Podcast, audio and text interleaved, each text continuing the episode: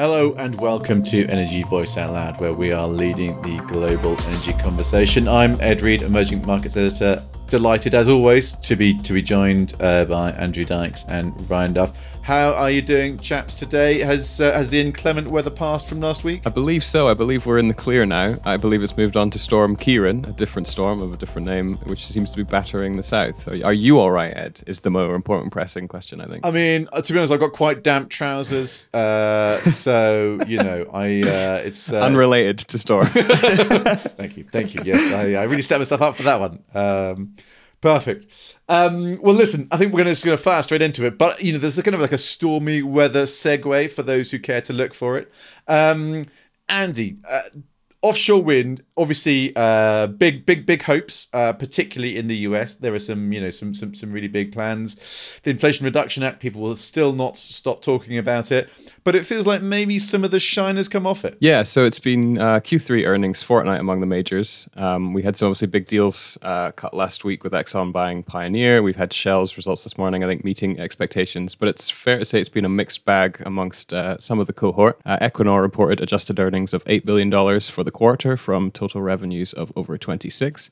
Again, it beat analyst expectations despite some lower gas prices. Um, and gas is a bit more of a focus for Equinor as it's kind of stepped in to replace uh, Russian supplies to Europe as much as, as Norway can, anyway. Uh, in renewables, though, uh, it had an adjusted loss of over $100 million and then crucially uh, recognized a $300 million impairment uh, based on its offshore wind projects on the US's northeast coast. That was followed days later by BP, um, which also disappointed analysts. That was profits of 3.3 billion, I think less than the 4 billion that was expected, and down significantly from uh, the same quarter last year. Interim CEO Murray Auchincloss uh, pointed to strong operational delivery and strong cash delivery, and a 3% year on year rise in oil and gas production, and a 6% reduction in costs. He was very adamant about that on the call. He thought that his, the results were pretty decent in his view. However, it also booked a $540 million impairment on US wind. So these two stories are, as you may have guessed, linked. Uh, Equinor and BP are partnered together on uh, a series of projects offshore New York, the Beacon and Empire wind schemes under a 50 50 partnership. 3.3 gigawatts of capacity. Uh, BP bought into the deal in 2021 for around $1.1 billion at the time. I went back and checked. It was 4.4 gigawatts in 2021. I don't know what happened to the other 1.1 gigawatts. I need to track them down. But uh, at the moment, it's 3.3, I think. Um, you know, it, it's big, big plans. It comes with a lot of uh, emphasis on redevelopment. So they're going to redevelop the Brooklyn Marine Terminal as a marshalling base for these projects. Um, but basically, the cost inflation that we're seeing across the wind sector is really, really biting them hard. A lot of it comes back to the kind of negotiations with the New York uh, Public Service Commission, which has rejected the requests from Equinor and BP and other developers for price increases to the tariffs that the, uh, they will pay for the electricity from these projects. A few months ago, they'd kind of petitioned the uh, the commission to to raise the prices paid because they, they kind of realized that with uh, infl- inflation and supply chain costs, they were really coming up short on the amount of money that they needed to make their returns. Um, and I think there was some reporting at the time that suggested in, in some projects they were looking for basically f- more than a 50% increase to the prices paid to kind of reach their expected cost of capital and everything else. Um, I think the Empire One tariffs were supposed to potentially rise from $118 per megawatt hour to about 159. Empire Wind 2 was 107 to 177 and Beacon was 118 to about 190. So that, that was the kind of the amounts they're asking for. Steep, steep, steep. Mm. Unsurprisingly, rejected by by the commission. Um, so both Equinor and BP are now uh, assessing the implications for the, the projects. Um, BP's CFO Kate Thomson said that uh, you know they'll be working with Equinor and they'll be considering kind of what this means, but basically that they need to see uh, the projects continue to meet a six to eight percent unlevered return, which is what they want from offshore wind. And ultimately, if they can't make that percentage, um, you know, I think the uh, the future of those projects is certainly in doubt. Which is what happened this week with Orsted, right? So I think Orsted came out with some results, and they was it they scrapped two of those big sort of offshore wind plans. You took the words right out of my mouth. Yes. So hey! Orsted then uh, yesterday they brought they did their Q3s as well. Uh, I think potentially even even worse result really. Um, they took impairments uh, as much as f- nearly 40 billion Danish kroner. I think I think about five point uh, six billion dollars uh, was the estimation I saw, and yeah, announced that they would cancel sort of over two gigawatts of projects off New Jersey's. This is Ocean Wind one and two. Um, their shares have slumped to the lowest level. This is yesterday's lowest lowest level in six years. Um, it looks like they're down this morning about 25% pre announcement as well. So, I mean, I think a huge um, come down for them, and it's uh, a lot worse than they said in August. I think when we first kind of got this inkling that these these US wind projects might be in trouble, I think they said uh, about 16 billion kroner of impairments. So potentially, you know, that, that's I don't think they've they've calculated the full extent of it, and it could be less. But you know, the worst case scenario is nearly three times worse than they feared in August which is severe. It feels like uh, there's a real kind of reassessment going on, doesn't there? It feels like a lot of these kind of companies got maybe a little bit overexcited about offshore wind, um, about you know the Inflation Reduction Act, uh, I mean, I suppose it, it also happened maybe to an extent in other parts of the world, not just the US. But it feels like they, they, they ran in too early, maybe not quite um, with, with with enough of an eye on on those sort of supply chain costs. I, and I guess like maybe in the US it's particularly important, right? Because it's it's all about local manufacturing, isn't it? That's how you get those kind of tax credits. I think that's part of it. I also think you know to give them credit, this these were projects that were lined up in you know the late 20 teens, 2020. I think obviously 20 21 was when BP came in. I think still at that point, things were looking all right. We still, you know, we were running the CFD round for Hornsea and things in the UK at the time. You know, I, I think this is something that has affected the whole market, and it, it's just an inflationary thing. But obviously, how fast that has made these things non-economic is uh, is quite frightening in terms of again, we're coming back to this: the amount of capacity that we need, the amount of capacity that people have promised, all the other things that hinge on those projects, like you say, that all this local content that is you know supposedly waiting in the wings to come to meet these demands. Um, yeah, quite quite frightening. Um, the uh, the governor of New Jersey, I think late last night, was saying they might sue about it. I don't know what um, what I routes mean, they have to do so. At, at, the risk of stereotyping Americans, uh, I mean, I do feel that you know our, our, our friends across the ocean are very uh, litigious uh, group. Ryan, what are your thoughts? Well, I feel like um, the, when this episode goes out, we're going to have, with all due respect to our friends across the ocean, and then just a long beep, and then it's going to be, and Ryan, what do you think? Um, I, think uh, I, I, don't know. Maybe maybe being slightly pessimistic. I mean, there's been indications from uh, industry for for pretty much all this year, tail end of last year as well. You know, prices are rising. We've seen seen uh, projects stop over here as well. Like you said, Ed, it is a, a global issue. This sort of inflation in the wind market. We saw a uh, Vattenfall's Norfolk project also go down uh, in the UK this year it, it does it. I guess the uh, my question to you, Andrew, is: Is this just something that's gonna happen until until sort of government can step in and sort of do something a little bit more, or is this just going to be an industry problem? I think there are some mitigations. So I think um, I know Ørsted is in discussions around the various kinds of investment tax credits and all the, any benefits of the the IRA that they can get. I think. And I think um, it was, it's probably worth saying that Mads Nipper, the uh, the CEO of Orsted, said you know they're extremely disappointed by having to do that, but that, they remain committed to the U.S. renewables market. And they said they truly value the efforts the U.S. government is is putting in to support the buildup of the wind industry.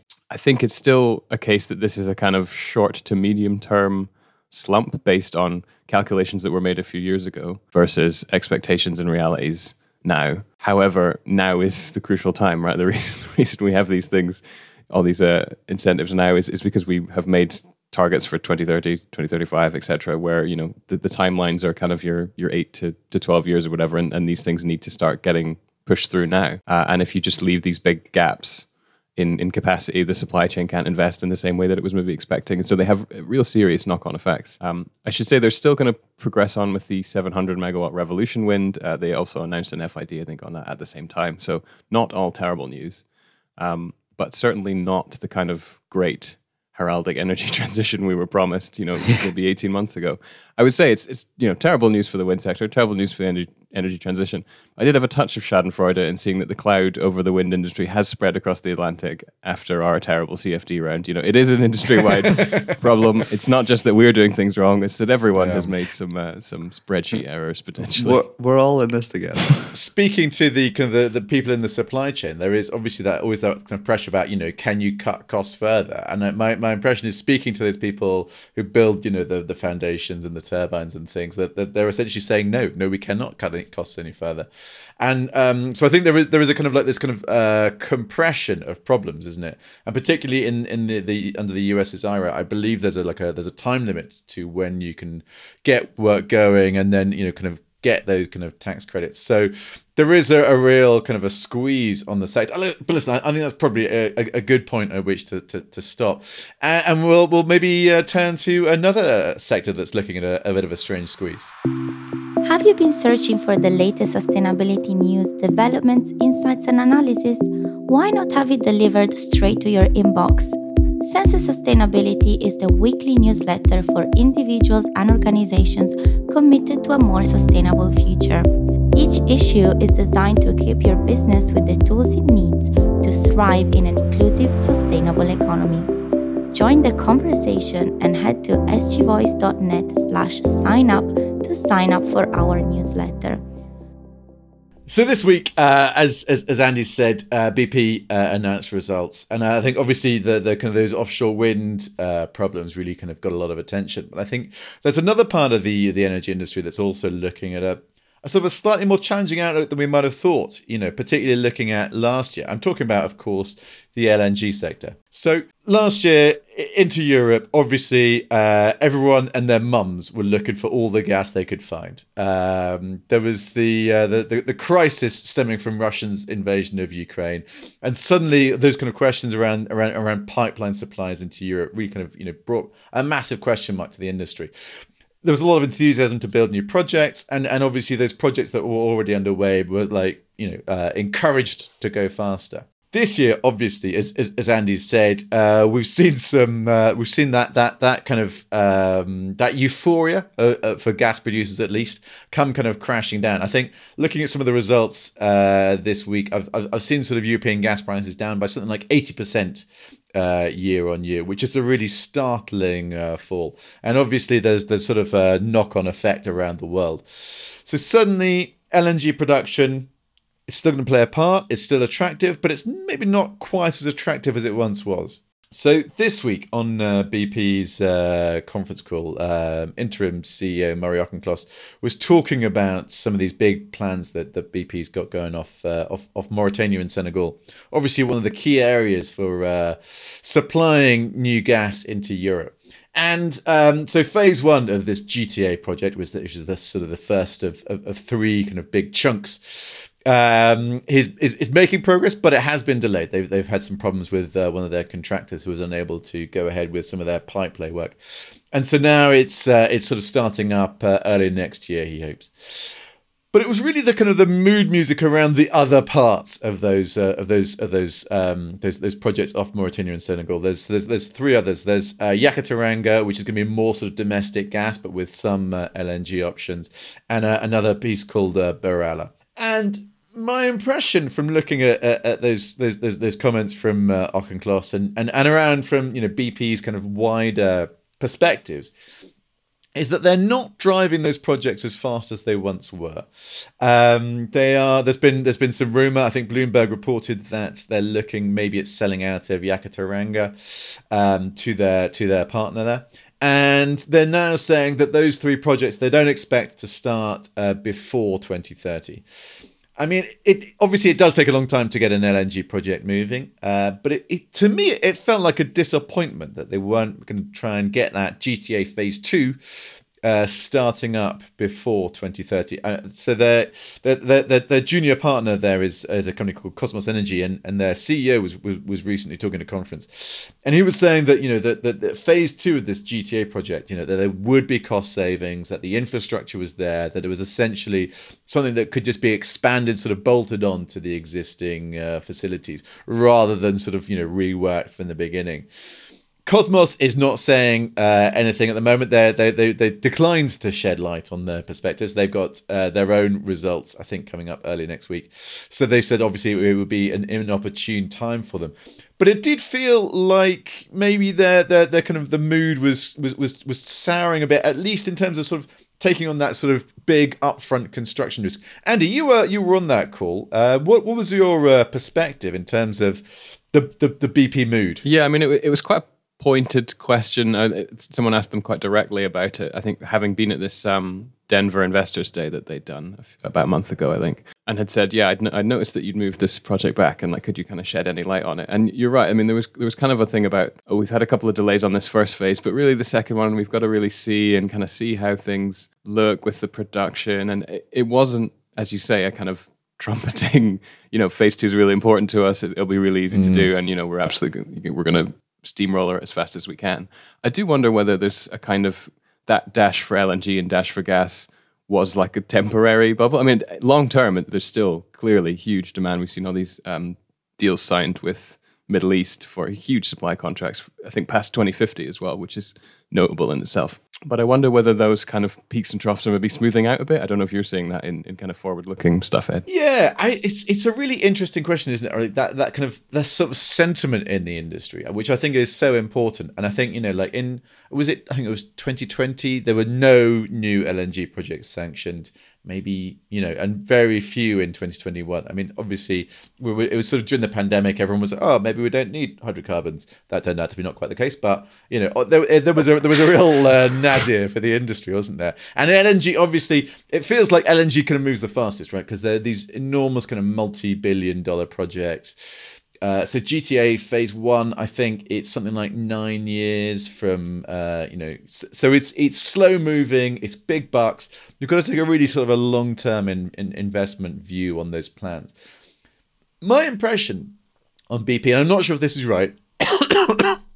excuse me my impression on BP is that maybe they're trying to move away from that kind of construction side and more into the trading side. I mean, I think it was quite interesting. They were talking about how nimble their portfolio approach was, that they are maybe willing to um, commit to buying LNG from projects that have, you know, planned or starting up or whatever, rather than, and they would prefer that maybe to, to kind of building their own. So they um, they've they, they contracted all of uh, Coral FLNG, which is off uh, Mozambique, and they are also uh, taking all of the contracted LNG from GTA Phase One, in addition to to various other projects. So I wonder if it's maybe a move away from sort of big challenging projects into maybe the more sort of trading side of things. Ryan, what are your thoughts? do you have any perspectives on um, on, on that sort of gas industry side and, and that, that, that there's kind of moods in that? Yeah, I mean, I think it's it's quite interesting uh, what you were saying there about uh, sort of, yeah maybe not t- taking on these big construction projects because I, I, guess of the, the two the two super majors in the UK that we we often see as sort of rivals, Shell and BP. BP has been seen more as sort of leading the charge on uh, on renewables, whereas Shell's maybe been criticised recently for scaling back a little bit. So I guess I guess that it, makes sense in a certain uh, to a certain extent that they'd want to keep some of that spending that they could be putting into these big construction projects and keep it for their renewables portfolio potentially. Uh, obviously, I'm not the the owner of a multi-billion dollar uh, hydrocarbon company, so maybe uh, take my analysis with a pinch of salt. But you know, it does it I think it does.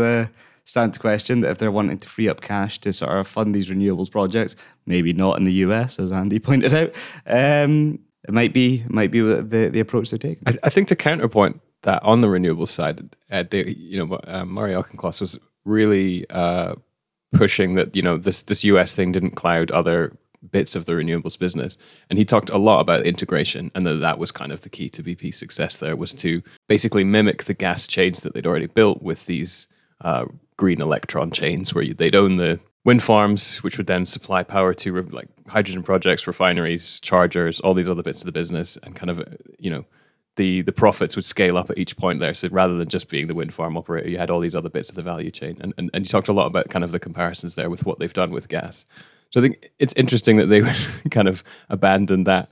Uh, thing that they seem to consider to be a successful part of the business. However, I do wonder whether, you know, back to the inflation thing, whether the delays that we've seen in the, the, su- the supply chain for GTA, you know, are they having casting a longer shadow maybe even than we're we're kind of giving them credit? It's not maybe a five year thing. Maybe they are going, you know, if this is these kind of rates are here to stay actually does the next stage, even with the demand that we've talked about for LNG, makes sense. Mm. We've already had delays on this bit, does it's not quite as easy as plugging in. It's not quite as easy as just taking a look at the reservoir and sticking another bit in. You know. I think yeah, I think there's there's certainly kind of a question there around sort of timing in the market, isn't there? And I think um, there's been some some discussion recently about all these kind of you know new big LNG projects kind of coming online.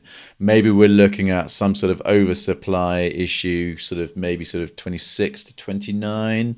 I mean, obviously, with these things, it's always kind of you know push something, see see see what else moves. But I mean, that's that's the kind of discussion that people are having, and and I guess maybe if at that point you're thinking, is that a great time to be starting up an LNG project? Maybe not. Maybe I'll just sort of hold fire for a couple of years and then start once the inflation's kind of cooled down a bit we don't know. I mean, it's it's it's there is there, there are so many uh, so many irons in the fire, and I think obviously BP is also looking at how to balance its risk, isn't it? I mean, I think so. It's it's it's been finding ways to, especially in in in Africa, looking at ways to uh, so sort of selling down, well, sort of merging its Angolan operations with uh, with Eni's, uh, selling out of Algeria. I mean, I think so. I think there's there there, is, there are a few kind of different factors at play there, but a very interesting uh, topic to watch. But for now, I think we'll we'll we'll we'll, we'll take a pause and then come back uh, with something else that's uh, up in the air, or maybe not. Someone has been to segue school. In a world where the scarcity of key resources is starting to be felt and the impact of climate change is all too apparent, sustainable growth is no longer a choice, it is a necessity. Sustainable Growth Voice is a new online publication championing individuals and organisations that are pushing sustainable growth forward, making a positive impact on the environment, society, and the economy. From innovative technologies solving sustainability challenges to social enterprises promoting inclusive growth and transformative policy initiatives, SG Voice covers the fundamental drivers at the heart of the new sustainable economy. Join the conversation that the world needs now. Visit SG Voice for knowledge, inspiration, and insight from across the sustainable growth landscape. No, Ryan, I, I, I led into that by saying uh, something that's up in the air, but but maybe maybe it's not up in the air. Tell me about helicopters. Are they okay? Uh, do you want the, the simple answer? The simple answer is probably not. Um, but yeah, so the, we, we've been reporting on this this week. Um, essentially, there's a, a shortage of uh, helicopter parts. Uh, leaving some aircraft in an aircraft on ground or AOG condition. Um, essentially, you know, supply chain issues are meaning that when maintenance is needed, the, the parts uh, required just aren't there. This uh, this is being sort of most predominantly affected uh, by uh, on operators that that operate S ninety two helicopters.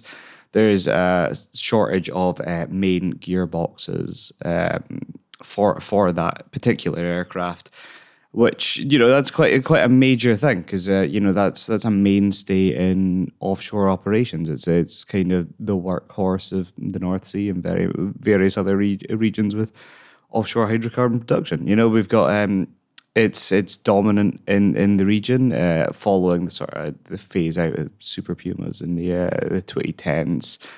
And according to sort of latest data, the S ninety two is responsible for carrying around about just over half of offshore uh, offshore passengers of visiting installations in the United Kingdom alone. So you know it's a serious, serious problem. Um, I think it's it's fair to say that you know it's it's not just the S ninety two that's being impacted by um, by supply chain constraints, but it is the one that was highlighted by the uh, the IOGP, uh, who issued a letter to its um, to its members uh, recently, something that we we were able to get our hands on and have a wee look through. It's it's worth noting that the IOGP, you know, I've, I've referred to the S ninety two specifically within uh, within the the North Sea. It's very much the the patch that we cover, but. It, the IOGP is an international organization and it's not known, you know, which geographies are being impacted the worst by it.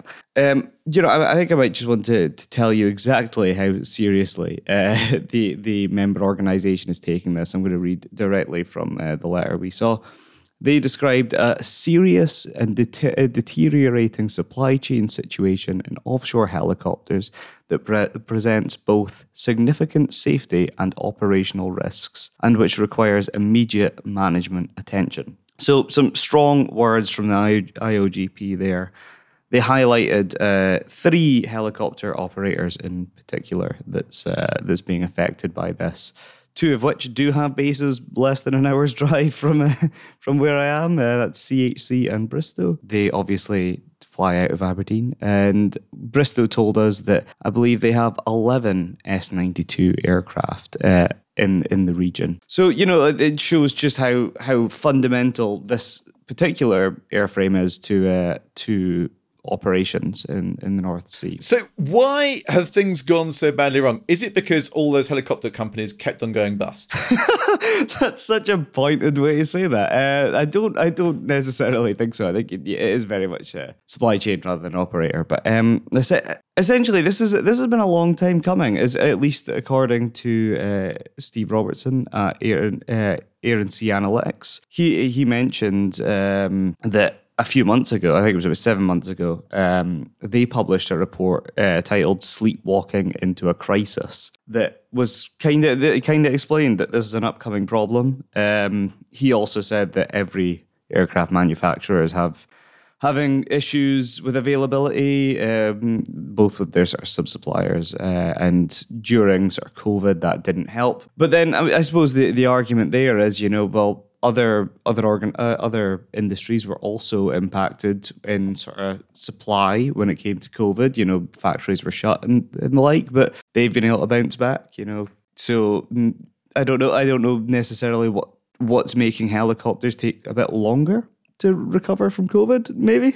I, I think my understanding is it's very much a Lockheed Martin problem, right? In, in supplying all, the parts that are needed. I think they have shortages in their own lines and then assembling these sort of gearboxes and things, which are clearly one of the main things that need done, um, is, is really uh, presenting a problem for people to maintain them properly. I think um, I, I, looked back and there was an article from, from March and their kind of head of commercial aviation was saying to a, a big aviation conference that they you know usually have fleet availability in I think the mid 90s, and he said they're now in the high 80s. I think you reported something similar, Ryan. So basically, the aircraft that are um, usually flying and are usually very available are now just all kind of hitting this maintenance point and can't get the parts, and this backlog grows.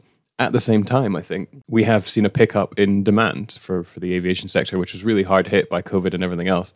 And I think those two things together have really kind of created this a bit of a storm. Um, I think there was a good quote where he was saying, you know, he was very, very confident in the future of the airframe.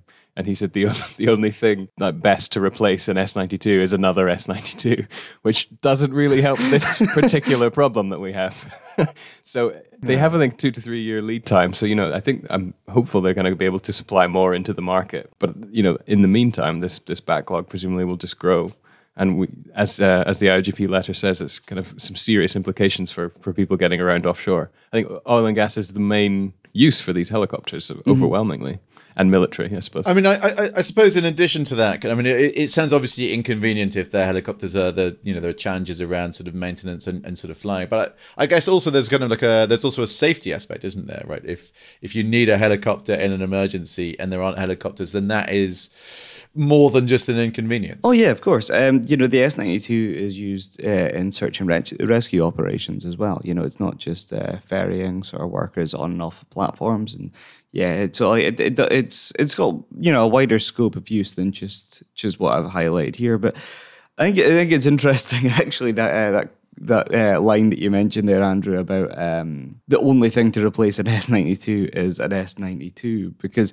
uh, IOGP found that uh, what it described as robbery or cannibalization action. So essentially, the act of taking working parts from one helicopter and putting it into another to make sure that it is uh, available to fly, essentially has went up uh, between 50 and 106% this year.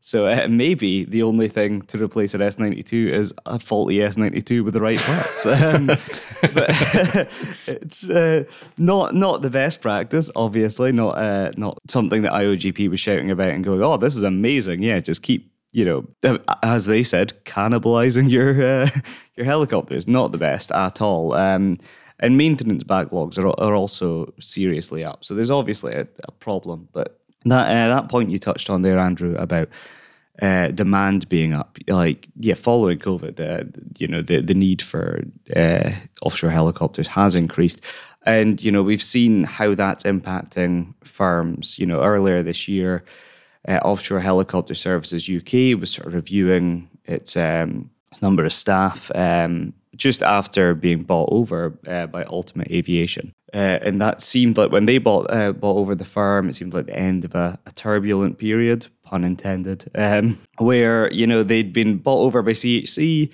and uh, the UK's competition watchdog said can't do that. You can't just buy your buy your competitors. So then they had to sell it off to eventually Ultimate Aviation. I spoke to the boss around about the time that deal happened, and they were like, "Yep, you know everything's going well, good times ahead." And then they were having to review their staff pool. Um, and it was, you know, when we spoke to analysts at the time, it was a case of, well, you know, demand's up, but, you know, the contracts aren't reflecting you know reflecting that we're still you know we're, we're out of pocket and in a, in a competitive market like in, in the northeast of Scotland it's quite difficult for these firms to pass on these increased costs to to their uh, customers. Um, at least that's what we heard at the time. So yeah, I mean, it it seems just like a real doom and gloom time for helicopters. If I'm entirely honest with you guys, I, I think as we uh, as we said at the time of that very prolonged CHC deal, you know, who who would get into this industry, and I think it's just another head another headwind, pun intended, that they absolutely do not need. Yeah, and it, it, it feels very much like, uh, in fact, I kind of I felt like all, uh, all, all all through the sections that have been really sort of talking again about sort of supply chain issues, haven't they? I mean, I think you know like the problem in the in, you know the inflation and, and the sort of you know sort of the changing demand and, and, and how you plan ahead. Uh, but listen, I think that's probably a, a, a good point to, to, to stop at. So thanks, Andy. Thanks, Ryan. I've been Ed Reed. Thank you for listening.